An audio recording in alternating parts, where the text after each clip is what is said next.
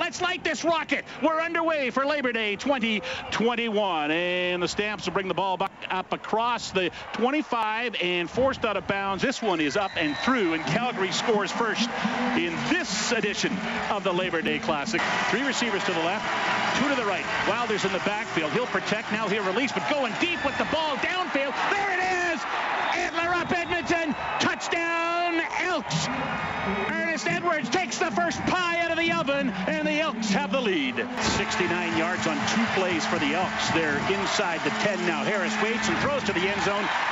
Antler up Edmonton. Touchdown, Elks. Tolliver's got his first in the CFL, and the Elks build their lead. There's the handoff, and this one's going to the end zone for Kadeem Carey, who looks okay as he high steps it into the end zone and throws the ball into the stands, and the Stampeders have their first major of the afternoon. Second and goal from the nine for the Stamps. There's the snap. Maier drops, looks to the end zone, throws, and he's got a man open, and that's a touchdown, Calgary. Markeith Comes down with it in the end zone, and the Stampeders will take the lead. Rempel will snap. Hunter Carl will hold. Sean Whyte will kick. Ball is up, and it's through and true. All right, ball is pinned. Kick is up.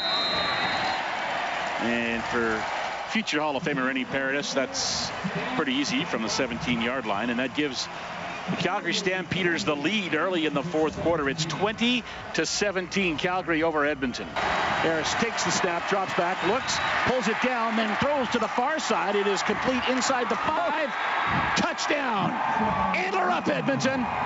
Touchdown Elks. James Wilder Jr. gets his first in green and gold. Edmonton takes the lead.